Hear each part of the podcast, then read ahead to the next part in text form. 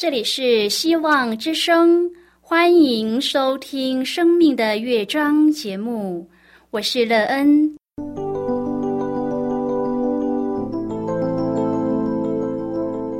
当世界告诉你一切没有盼望，人们对你说你已经没有机会，别忘了，上帝会为你开启一扇窗，上帝的手。轻轻的波动，生命就像美妙的乐章一样，弹奏出令人欣喜的诗篇来。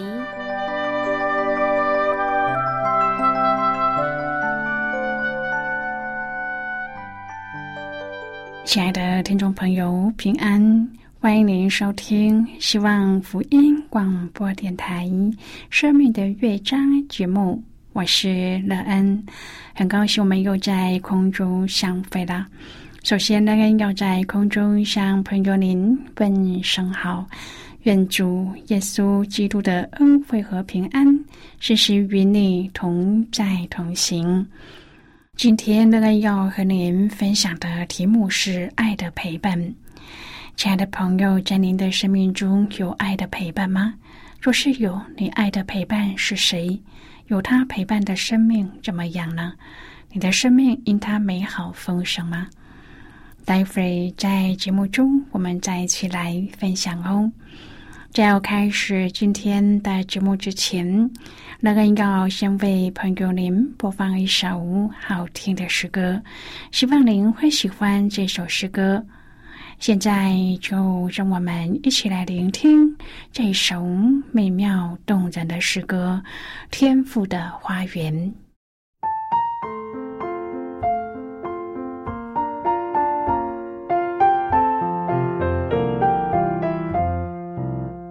小小花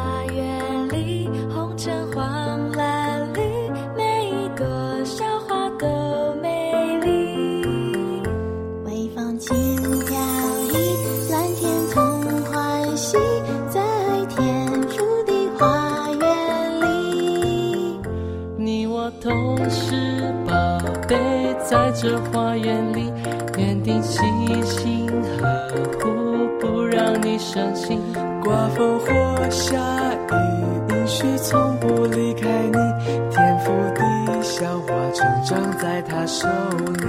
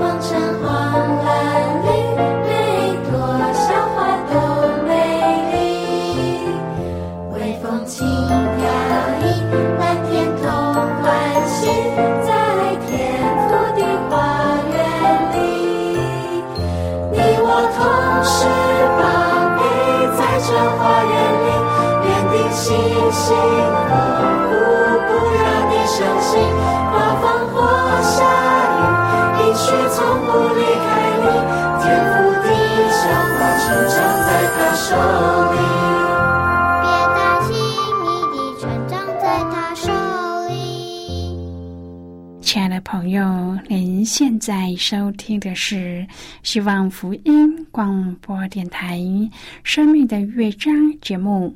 那跟期待我们一起在节目中来分享主耶稣的喜乐和恩典。朋友，当我们在生命中遇到艰难或是糟心的事情时，若有爱的陪伴，就能让我们走过这个坎，让我们再次有力量，能够面对眼前的困难。谁爱的陪伴能够让我们有这么大的力量呢？我们都知道，耶稣基督是爱的源头。如果我们爱的陪伴是来自于他，那么相信我们所得到的力量肯定也是最大的。使我们可以在主的扶持中迈开步伐，走向有主光照引导的地方。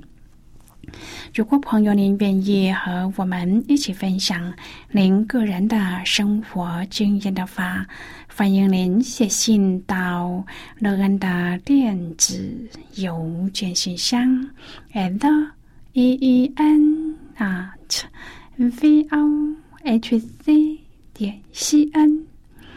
乐恩期望在今天的分享中，我们可以好好的来看一看自己的生命状态。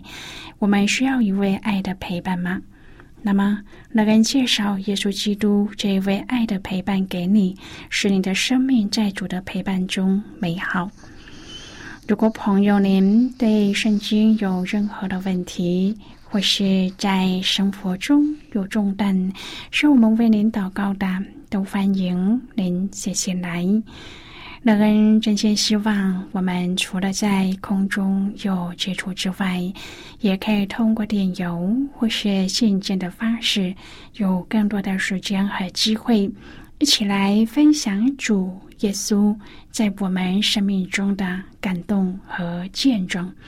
期盼朋友，您可以在每一天的生活当中亲自经历主耶和华上帝爱的陪伴，在痛苦无望中紧握住主的手，让他带你走过伤痛的时刻。这世上的一切都要过去，人的伤害和污蔑最终都会回到这些伤害人的人身上。让我们的眼目放在这位赐给我们生命的主身上，让他的爱陪伴我们，医治我们，让我们重新得力，如鹰展翅上腾。亲爱的朋友，上帝的慈爱、饶恕和赦免彰显于他无限的怜悯之中。大卫对此有深刻的认识和体会。因此，在祷告和赞美呼求之时，总不忘提醒上帝对他施恩怜悯。他真懂上帝的心。从大卫的诗篇当中，我们能够学习怎么来博取上帝的怜悯，并且认识上帝怜悯人的本质。亲爱的朋友，大卫身陷苦难的时候，他祷告说：“行我唯一的上帝啊，我呼吁的时候，求你应允我。我在困苦中，你曾使我宽广，现在求你怜悯我，听我的祷告。耶和华啊，你是从死门把我提拔起来的，求你怜恤我，看那恨我的人所加给我的苦难。”今天我们要一起来谈论的是爱的陪伴，亲爱的朋友，这是大卫真切的呼求，上帝也总是回应他的恳求，并及时帮助他脱离困境。当大卫犯罪时，他也以上帝的怜悯来求他施恩赦免。诗篇四十一篇第四节说。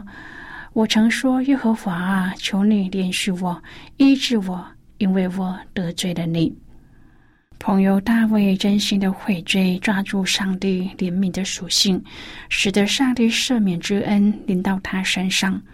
大卫常在祷告中颂扬和宣告上帝的怜悯。他说：“主啊，求你怜悯我，因我终日求告你。主啊，你是有怜悯、有恩典的上帝。”不轻易发怒，并有丰盛的慈爱和诚实。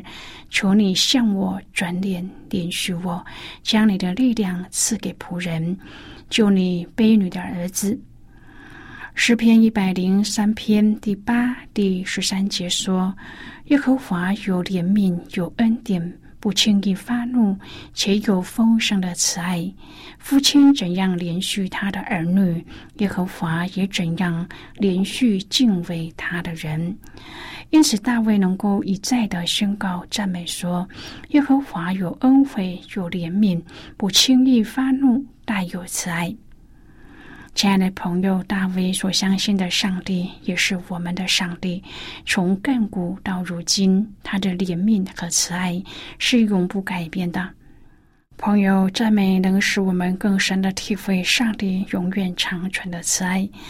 当我们透过不断的赞美上帝的慈爱，将源源不绝的滋润我们干渴的心灵。慈爱乃是上帝最奇妙的属性，他的慈爱不但是无可比拟、无可度量，更是永远长存的。上帝的慈爱是他为我们成就一切大事的根由。大卫对此有深刻的描述。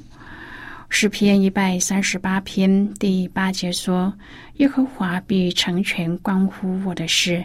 耶和华啊，你的慈爱永远长存，求你不要离弃你手所造的。”朋友，上帝的慈爱是永无止境的，不论我们处在何种光景，不管我们的本相如何，上帝总是向我们施行他奇妙的慈爱。即使约伯陷入最深痛苦的深渊当中，仍然用信心宣告说：“你将生命和慈爱赐给我，你也眷顾保全我的心灵。”我们不要忘记数算上帝在我们身上的恩典，我们不可停止向上帝发出赞美，也不可忽略上帝的慈爱、怜悯、信实和良善。亲爱的朋友，您是否正陷入生命的低潮之中呢？是否觉得孤单无助？是否面临四面楚歌之中呢？若是别忘了，主耶稣是爱的源头，他对我们的慈爱永远长存。那红书一章第七节说：“耶和华本为善，在患难的日子为人的保障。”朋友，当被告站在法官面前等候审判时，法庭的判决便决定了他的未来。如果被告原本无罪，法庭就是他的避难所，使他不被定罪；但是若被告有罪，他将会受到应有的刑罚。在那红书中，我们看到上帝既是避难所，又是审判者。第八节又说。他必以仗义的洪水淹没尼尼微，又驱逐仇敌进入黑暗。因为早在一百年前，约拿宣讲上帝饶恕罪人的信息，尼尼微人悔改而幸免于难。到了那红时代，尼尼微人固态复萌。那红书一章第十一节说：“设恶计攻击耶和华。”于是那红书三章详述了尼尼微将面临的毁灭。亲爱的朋友，许多人只看到上帝对待人的某一面，却忽略了其他方面。他们认为上帝是圣洁的，必按公义严审罪人；或认为上帝只是有怜悯、恩典和丰盛的慈爱。事实上，上帝是审判者，也是避难所。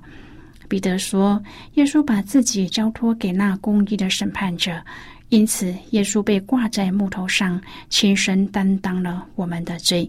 说：“我们既然在罪上死，就得以在义上活。”福音显明了上帝的全貌，他是审判者。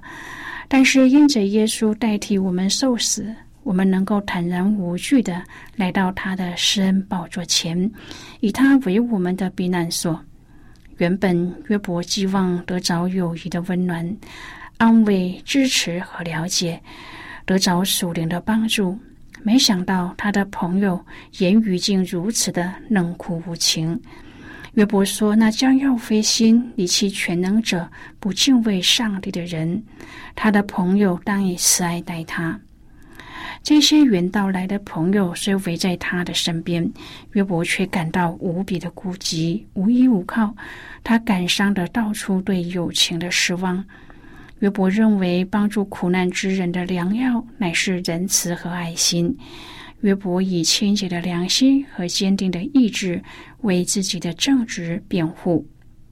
朋友，让我们思想约伯当时的苦况，满身毒疮流脓，坐在芦荟中，他使尽气力为自己的清白辩护。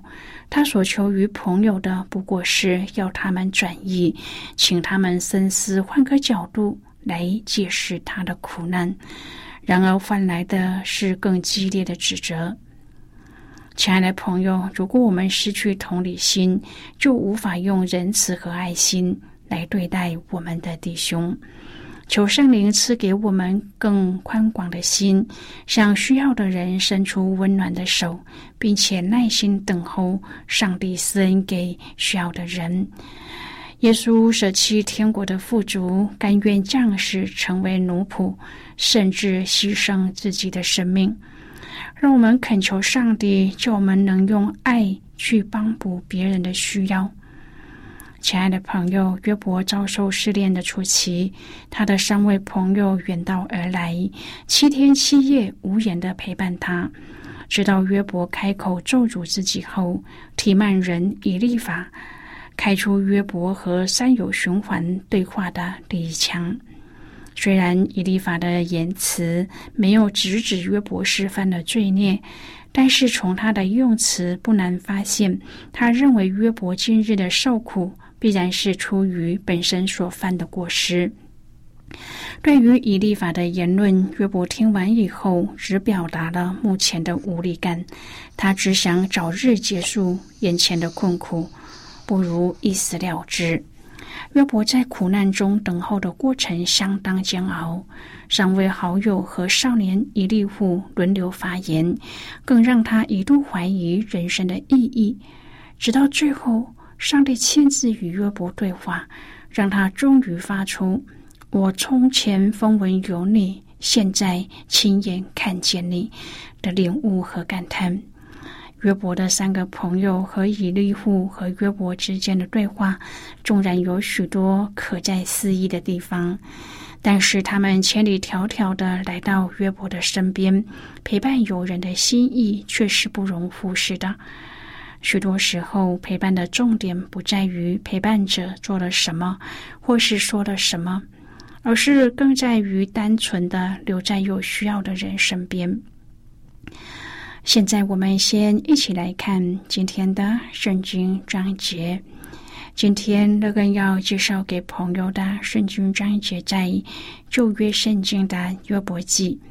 如果朋友您手边有圣经的话，乐根要邀请你和我一同翻开圣经到旧约圣经的约伯记六章第十四节的经文。这里说，那将要灰心离弃全能者、不敬畏上帝的人，他的朋友当以慈爱待他。这是今天的圣经经文。这节经文我们稍后再一起来分享和讨论。在这之前，我们先来听一个小故事。那么。现在就让我们一起进入今天故事的旅程之中喽。法兰克深深的了解关怀的价值。一九八六至一九九零年，他被关在黎巴嫩的监狱当人质。曾经有一段时间。他的眼睛被蒙着长达数月之久，他被铁链锁在墙上，被迫要绝对的安静。在一个偶然的情况下，他被换到另外一个牢房。虽然眼睛仍然被蒙着，但是他可以感觉到房里还有其他人。在做囚犯的那几年当中，他受尽羞辱。挨够鞭打，身染重病。后来，当他被释放接受《时代》杂志的专访时，他说：“我深深领会到，若我周遭没有丝毫的温暖和关怀，我的生命就毫无生趣，犹如槁木死灰。我着实学到一个宝贵的功课——关怀。稀奇的是，我们竟然将这么重要的力量给轻忽搁置一旁。”我们常会对别人说“保重啊”，但是你究竟有没有想过“保重”这句话真正的意义？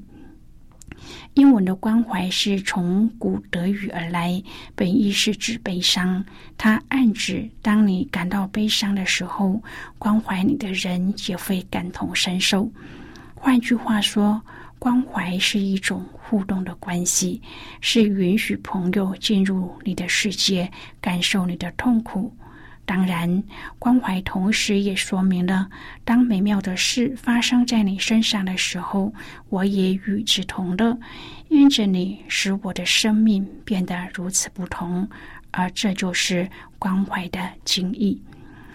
当我们真正关怀朋友的时候，是在一种深度同理的层面上，不只用我们的心，也用我们的智慧。我们参与他的世界，好像是我们自己的一样。朋友，今天的故事就为您说到这儿了。听完后，对您的生命有什么样的触动和提醒呢？亲爱的朋友，您现在收听的是希望福音广播电台《生命的乐章》节目。我们非常欢迎您来信和我们分享您生命的经历。现在，我们先一起来看《约伯记》六章第十至第十四节的经文。这里说：“我因没有为弃那圣者的言语，就仍以此为安慰，在不止息的痛苦中还可踊跃。我有什么气力使我等候？”我有什么结局使我忍耐？我的气力岂是石头的气力？我的肉身岂是铜的呢？在我岂不是毫无帮助吗？智慧岂不是从我心中赶出静静吗？那将要灰心离弃全能者、不敬畏上帝的人，他的朋友当以慈爱待他。好的，我们就看到这里。亲爱的朋友，这份同在就是爱的展现，也是上帝亲自实行的作为。以色列人出埃及的时候，上帝以会幕的方式彰显他的同在；王国建立之后，上帝以圣殿的形式表明他住在以色列中间。直到耶稣基督道成肉身来到世上，完成救赎大功、复活升天后，仍然赐下圣灵，继续和信靠他的人同在。朋友，我们和等候上帝的人同在的时候，不一定需要许多的言语，但是需要有一颗愿意陪伴的心，陪伴他一起依靠上帝，帮助他。看那位永远不失信的上帝和复活的耶稣基督，看见上帝的恩赐同在。愿在我们的生命当中，我们可以将基督的慈爱细实带给我们的家人和我们的朋友，让他们也可以得着上帝的爱。亲爱的朋友，您现在正在收听的是希望福音广播电台《生命的乐章》节目。我们非常欢迎您写信来，来信请寄到乐恩达电子邮件信箱，and e e n at v o h c 点 c n。最后，我们再来听一首好听的歌曲，歌名是《亲爱主牵我手》。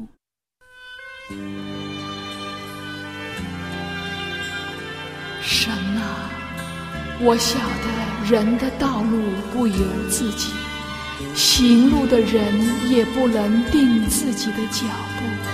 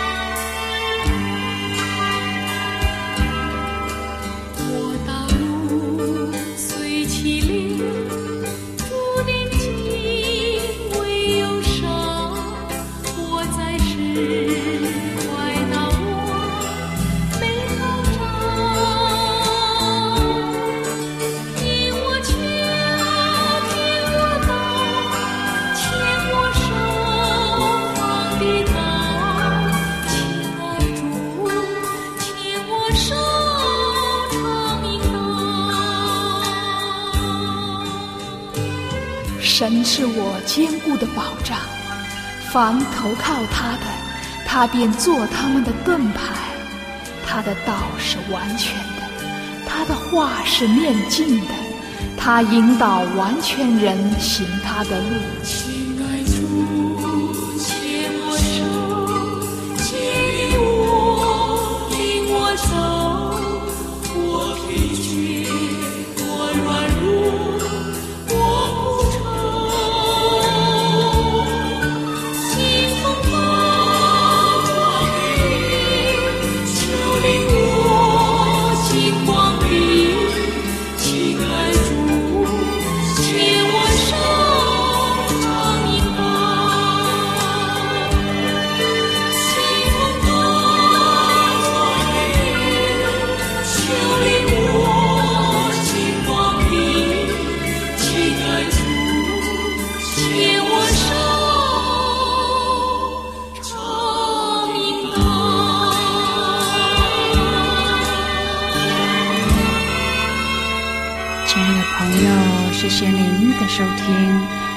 今天的节目能够让您在当中得到收获，帮助你在生活中有的困惑得到解答，并且对您的生命建造有更多的看见，而对未来充满了希望。